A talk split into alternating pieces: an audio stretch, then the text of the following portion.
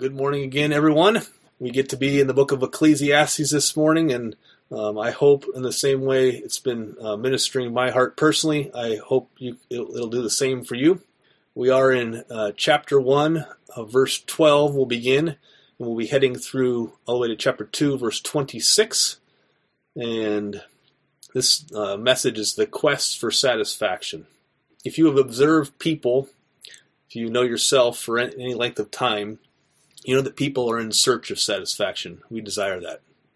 Uh, to have one of our, our wishes, our expectations, and our needs fulfilled.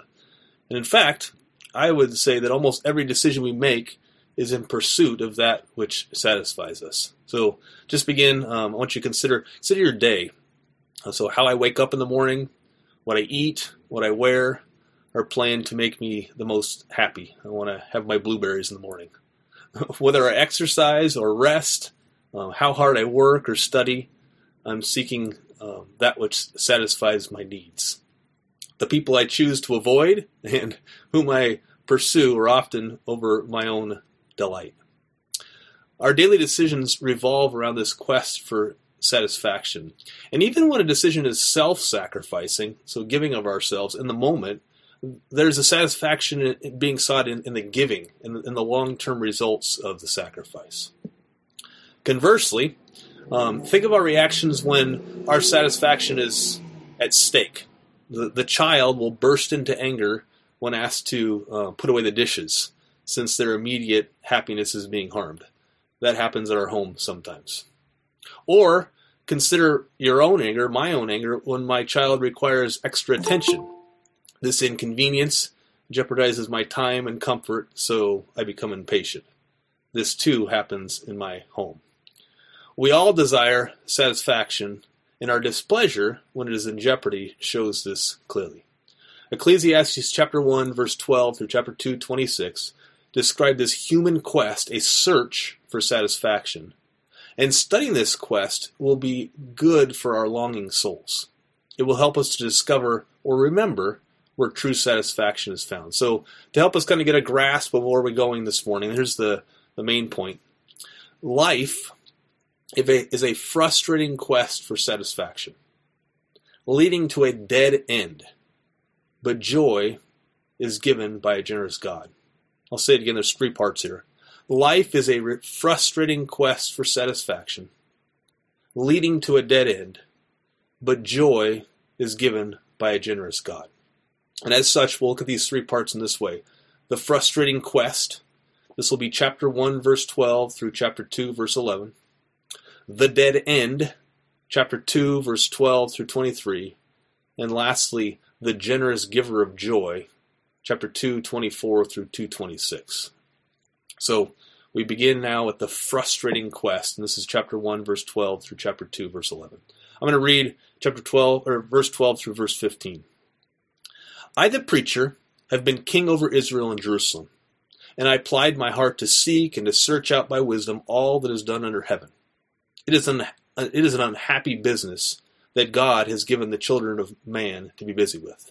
I have seen everything that is done under the sun, and behold, all is vanity, and is striving after wind. What is crooked cannot be made straight, and what is lacking cannot be counted. Like I said the last time we looked at Ecclesiastes, this book is not the optimist. This is a pessimist or a realist. Fulfillment Satisfaction is a universal desire of the human heart, but some are even driven to find and search it out more than others, search for this fulfillment. And the preacher, the king in Jerusalem, is he's one of those types. He sets out on a diligent quest to find meaning in life. Look at the verse. It says, He applied his heart to seek and to search out by wisdom all that is done under heaven. Now, if the preacher is Solomon, and verses 1, 12, and 16 together seem to indicate as much, he's a son of David, king over Israel, and he's wiser than all. Then, if that's true, he has the resources, the wisdom, and the knowledge to put this world to the test. And the reader must know this that if anyone can find satisfaction, it must be the preacher. But he doesn't come back with a good report, does he? No. He reports that this quest is an unhappy business given by God to people. He finds that life under the sun is vain. He says finding satisfaction in life is like trying to grasp air. It's like bubbles blown from a child's lips, substanceless and passing. And it's ultimately frustrating because there's no remedy to the quandary. He says, verse 15, what is crooked cannot be made straight, and what is lacking cannot be made, cannot be counted. This world is broken, and it's in too many ways to be counted. It's just unfixable. And so, since the preacher has sought to diligently has sought diligently with all his resources and returned a report of vanity, let us read of the preacher's quest and learn from his experiences rather than us having to learn the hard way. Some of us like learning the hard way. I don't think many of us in the end like it, but we try that way. In verses 16 through 18, he looks for satisfaction in wisdom, and then in chapter 2, 1 through 11, in pleasure. And I'm sure you'll be struck by how this book was written so long ago and yet it's relatable today. Nothing has changed. People still search for satisfaction in the same places. And hopefully, learning from the preacher's experience can save us from some of that heartache. So in verses 16 through 18, we ask the question Is satisfaction found in wisdom? I'll read those. I said in my heart, I have acquired great wisdom, surpassing all who were over Jerusalem before me. And my heart has had great experience of wisdom and knowledge. And I applied my heart to know wisdom, to know madness and folly. And I perceive that this also is but a striving after wind. For in much wisdom is much vexation, and he who increases knowledge increases sorrow. The wisest man, other than Jesus to live, he gained wisdom and knowledge above everyone. And as he gained more and more wisdom, I imagine that he envisioned a time of being fulfilled, but it never came. Contrarily, he found himself vexed and sorrowful. Vexed because increasing wisdom revealed the quest to be without end, and sorrowful because greater knowledge revealed more and more vanities in life. Wisdom and knowledge did not gain fulfillment. It showed the quest to be harder and longer and bigger. If you enjoy learning, I think I put myself in that category, you know that more learning only reveals how little you know. This is true for every subject. Those who learn a new language realize how far behind the native speaker they stand. Those who study history realize how much is unknown or changed. Those who study the Bible learn how little they know, how unsearchable its depths are. There is no end to learning. It's like climbing a mountain and never reaching the top. Uh, a couple of weeks ago, I took a few of my kids. We tried to go up to Camp Muir. We actually ended up did making it. But there's a snow field that you go up, and it's long and arduous. And you go up one part, and is that it? No, that's not the end. You go up another, and the kids are always, is, is this the end? And it just goes on and on and on. This is the pursuit of wisdom, except for you never reach the top. In addition, if you studied life and people, you're confronted with the pain and suffering of life. You're faced with wars and fights. You're faced with neglect and abuse. Abuse, you see broken marriages and families, broken friendships. You must grapple with prejudice and poverty. Increasing wisdom does not leave us fulfilled, it leaves us vexed at how much more there is to know, and then sorrowful over the plight of this world. The preacher, the wisest man to live, feels this tension to the nth degree. Therefore, he says, the quest for fulfillment is like striving after wind. And so he must move on to something else. And what does the preacher turn? Well, like many of us, he turns to pleasure in chapter 2, verse 1 through 11. Let me read verse 1. I said in my heart, Come now, I will test you with pleasure. Enjoy yourself. But behold, this also was vanity. If you have not sought fulfillment of wisdom, I'm sure you've tried pleasure. And the preacher pursued it to in every way imaginable. He sought to titillate the senses, seeking gratification. But he tells us up front, front that pleasure is also vain. And I, I see five main categories of pleasure that he tests, uh, ones to which we can relate. And so I'm going to step us through these. The first one he sees is, is in comedy, the entertainment of laughter in verse 2. He said, I said of laughter it is mad, and of pleasure, what use is it? We all know there's pleasure in laughter. It lifts the mood, it helps us not to take life too seriously. But we also know that finding lasting satisfaction in comedy is mad. It's crazy. Extended laughter is simply an escape from reality. It's a facade. It's to avoid our own problems and the troubles of this world. How many videos on TikTok or Facebook um, make you laugh, but ultimately leave, leave you empty? How many TV comedies or movies leave you feeling satisfied at the end? Finding fulfillment in laughter is mad, it's crazy, for laughter is but an escape. And if you escape too often, you'll go mad. Second, the preacher sought to cheer his body with wine. We see this in verse 3.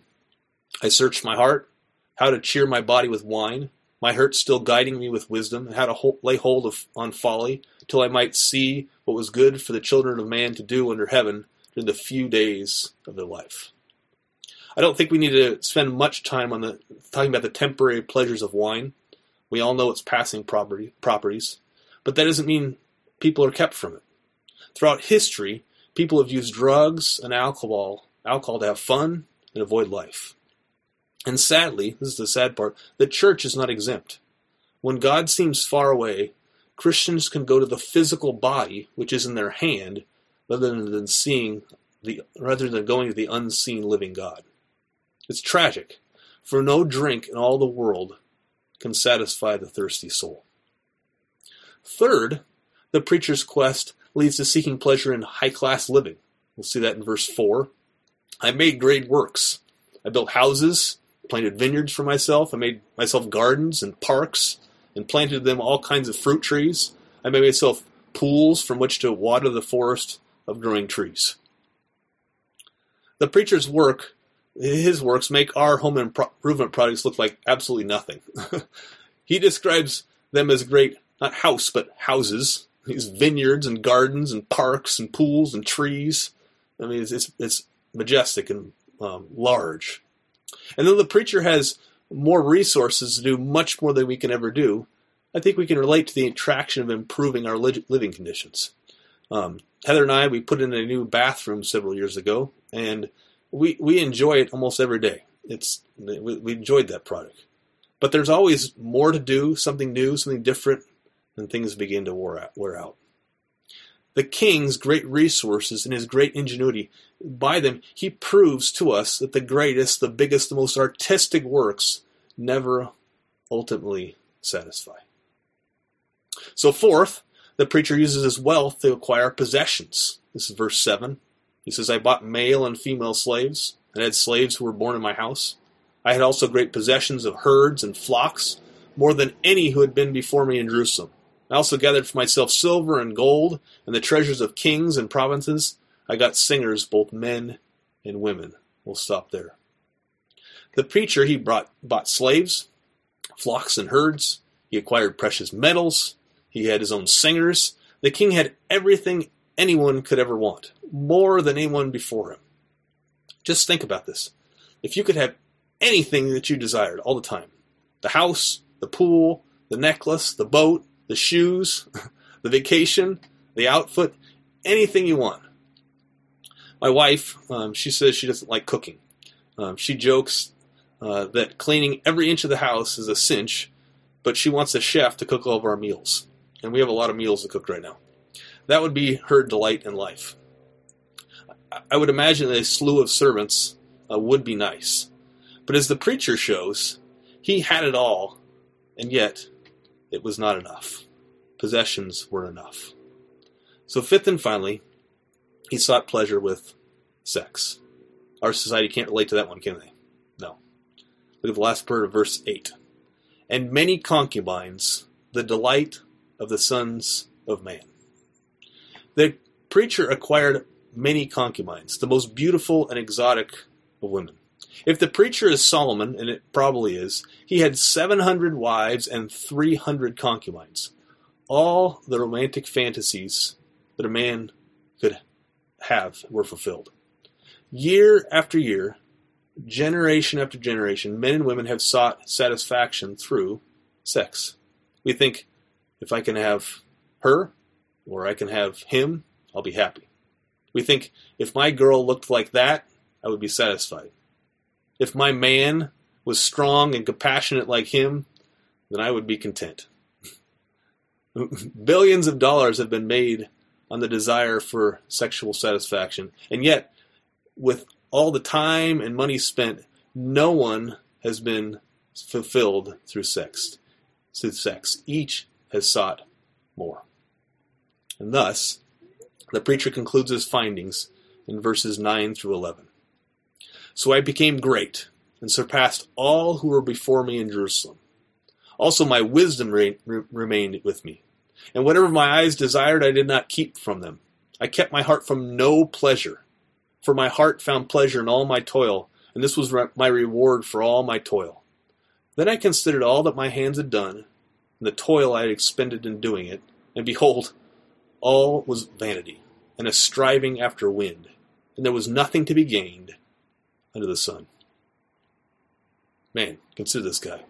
Solomon had greater wealth than Jeff Bezos, more authority than the president, more wisdom than Gandhi. He pursued every fantasy at his disposal, all that his eyes wanted. Nothing was kept back from his heart's desire. And when he sat back and he considered it, it was all vanity, passing, without substance, like wind, like soap bubbles in the wind. The laughs, the drink, the projects, the possessions, the sex was vanity. It passed like the wind with nothing enduring. Put very simply, his quest for satisfaction to the sun was frustrating. It is evidence to all who read these words that seeking fulfillment in this life is futile. No one had greater opportunity than he, and yet he left what? He left frustrated. Of late, where are you finding your satisfaction? Are you being deceived by the passing pleasures of this world? Were you once content with the simplicity of Jesus, but have you found yourself looking in other places? If so, consider Solomon. He sought and searched with all his resources, yet he concluded all is vanity.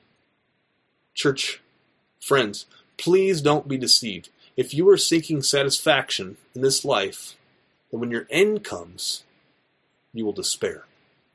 And that is exactly where the preacher takes us next in verses 12 through 23. He despairs at all his accumulated wisdom and toil for the gain, toil for gain, because in the end, the same event happens to all. And that event is death. Life's frustrating quest for satisfaction leads to a dead end. Let me read verses 12 through 16. So I turned to consider wisdom and madness and folly. For what can the man do who comes after the king? Only what has already been done. Then I saw there is more gain in wisdom than folly, and there is more gain in light than in darkness. The wise person has his eyes in his head, but the fool walks in darkness. And yet I perceive that the same event happens to all of them. Then I said in my heart, What happens to the fool will happen to, the, to me also.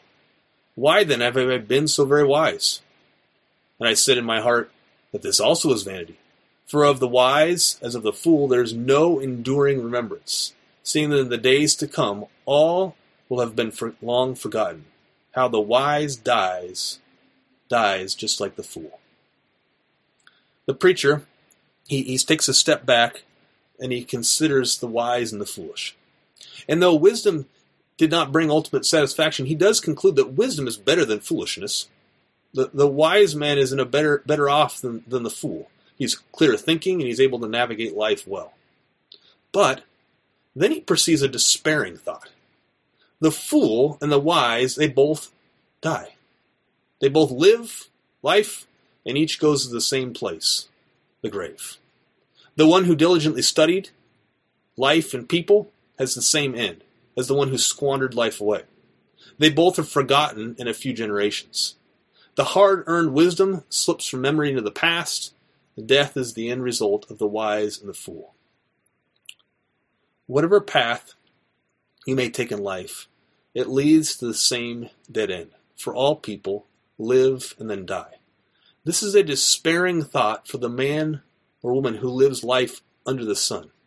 If the here and now is all there is, or if you are living for the here and now only, there is great despair. The preacher wants you to despair, actually, so you might long for and depend upon God. And thus, he gives more evidence in verses 17 to 23 as he despairs at the futility of his toil. All right, let me read that. Verse 17 through 23. So I hated life, because what is under the sun was grievous to me. For all is vanity and a striving after wind. I hated all my toil, in which I toil under the sun, seeing that I must leave it to the man who will come after me. And who knows whether he will be wise or a fool? Yet he will be master of all for which I toiled and used my wisdom under the sun. This also is vanity. So I turned about and gave up my heart to despair over all the toil of my labors under the sun. Because sometimes a person who has toiled with wisdom and knowledge and skill must leave everything to be enjoyed by someone who did not toil for it. This also is vanity and a great evil. What is a man from all the toil and striving of heart with which he toils beneath the sun? For all his days are full of sorrow, and his work is a vexation. Even the night his heart does not rest. Thus also, this also is vanity. You can, you read that, you can hear the anguish in the preacher's voice. The anguish of a preacher, he, he he's declared that his hatred for life and the futility of his labor. Not only do all die, but what is left behind is in jeopardy of being squandered. The people, the, the preacher has labored to exhaustion. He has toiled with perspiration to life in life and, and, and to learn and to gain. But all of his hard work of the preacher must be left to a fool who may fritter it away. All the preacher's toil to learn and build and accumulate wealth may be left to one who won't appreciate the gain because he didn't labor for it. And thinking about all this toil in his life, his work dissolved, the preacher is moved to despair over the futility of his quest for satisfaction. He says he hates his toil and declares death before enjoying his labels. He says is a, a great evil. It's a great evil. A life of sorrow and frustration followed by death is proof of the vanity of life under the sun. The message of Ecclesiastes is so helpful to us. In living life, we become we can become enamored with its attractions. And as a result, we begin to seek satisfaction from it. We are like the fish seeking satisfaction in the spinning, sparkling lure. We foolishly forget that death is the plight of all, and nothing we gain in, he- in the here and now will last. All will mold and rust and rot. And what we leave behind may be squandered and it may pass away. It will pass away. Our homes will eventually be condemned. Our new car will eventually reach the junkyard. Laughter will cease as old age sets in. The beauty of youth will fade. Our toil will be forgotten. This is an important reminder and message to us. This world is a frustrating quest and even despairing. And if we seek from it the satisfaction for which we all long, we will be greatly disappointed and then we'll die. When I was younger, I gave much of my time and effort and love to the game of soccer. Uh, during high school, I set my heart on being a state champion, and in my senior year, our team was really good, and we had the opportunity to win the title. But in my final game, we lost in a penalty shootout to a lesser team, who went on to win the title. That loss um, was very hard for me. I, I was actually depressed for several months, even though I knew I shouldn't. It shouldn't matter that much. I I felt disappointment of that loss for several years to come. And, and my reaction revealed my heart. I had built my satisfaction around success in the soccer field, and when I was disappointed, it shook my satisfaction in life. I, I don't know what it has been for you or is for you now, but we must guard ourselves over and, and be reminded that all of life under the sun is vanity. And if we build our satisfaction upon this passing world, our quest for satisfaction will be frustrating until we reach a dead end. During this season, Ecclesiastes has been feeding my soul. It has helped me to rightly look at life. There have been many things, I'm sure you've experienced, of disappointments, uh, missed opportunities, things that just haven't worked out. There have been changes. And the, so the preacher has been helping me to not take too much stock in this life. It doesn't satisfy. But, this is the good news, there is much from which we can be thankful. And that's what we're going to conclude in verses 24 to 26. Let's read now about the generous giver of joy. There is nothing better for a person than that he should eat and drink and find enjoyment in his toil. This also I saw is from the hand of God. For apart from him, who can eat or who can have enjoyment? For the one who pleases him, God has given wisdom and knowledge and joy. But to the sinner, he has given the business of gathering and collecting. Only give to one who pleases God. This also is vanity and is striving after wind. So we have seen that life is a frustrating quest for satisfaction, leading to a dead end. But we conclude by seeing that joy is given by a generous God. Joy is given by a generous God. Since chapter 1, verse 1, the preacher has been keeping his eyes down upon the earth. And here for a moment, he points his eyes upward from the earth to God. He makes the point that all that we receive on earth is a gift from the hand of God. Food and drink, laughter, possessions, sex, work, wisdom are God's gifts. And it is His will that we find enjoyment in the gifts that He gives. It is the duty of man to enjoy the gifts of God. I think it is God's will that I enjoy the comp- competition, the camaraderie, and the beauty of soccer. It is, it is His will that you enjoy your home. It is His will that we enjoy the taste of a good meal or drink. And the fruit of our work and labor are to be enjoyed. When Heather and I added a paved walkway in the back of our house, it is good that we enjoy eating and drinking and, and walking upon it. Life under the sun is frustrating, but it is also God's gift to people. It is His gift to all people. God wants people to experience the satisfaction of enjoying what He has given and what we have labored to build or establish. In theological terms, they call this God's common grace to all. And when all of this is received as a gift from God, then it can be received with joy. The key distinction being made by the preacher is that life is frustrating. But in recognizing God as the giver and receiving from Him, we can find a measure, a measure of enjoyment in a world of vanity. But for the sinner, who does not receive life as a gift from God, he is left only with vanity, and in the end, frustration, and then death. But as a Christian church, we have good news for sinners. We're all sinners. Out of the generosity of God's heart, He gave His only Son. The Son was born into this life under the sun. He entered this world of frustration and came to the dead end.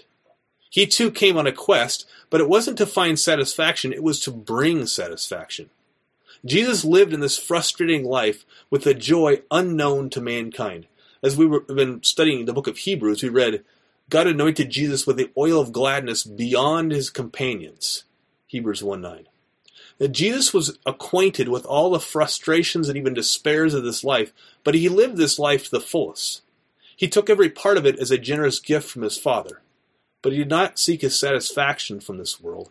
He was fulfilled by doing the will of his Father. And his Father's will was that he might die for sinners so that they might find their satisfaction in him, that we might find our satisfaction in Jesus. Before Jesus came to his end, this is what he declared. He said, These things I have spoken to you, that my joy may be in you, and that your joy may be full. John 15, 11.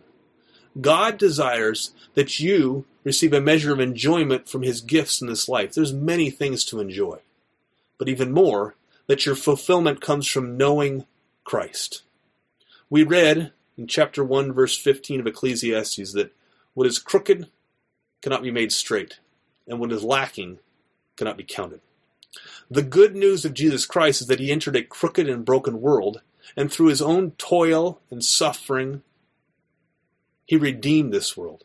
He labored, and he tired, and he sweat, but by entering this crooked world, he brought the way to satisfaction. His work was not in vain, he was effective. His work is not forgotten, it endures. Martin Luther once said, God can draw a straight line with a crooked stick. God can draw a straight line with a crooked stick.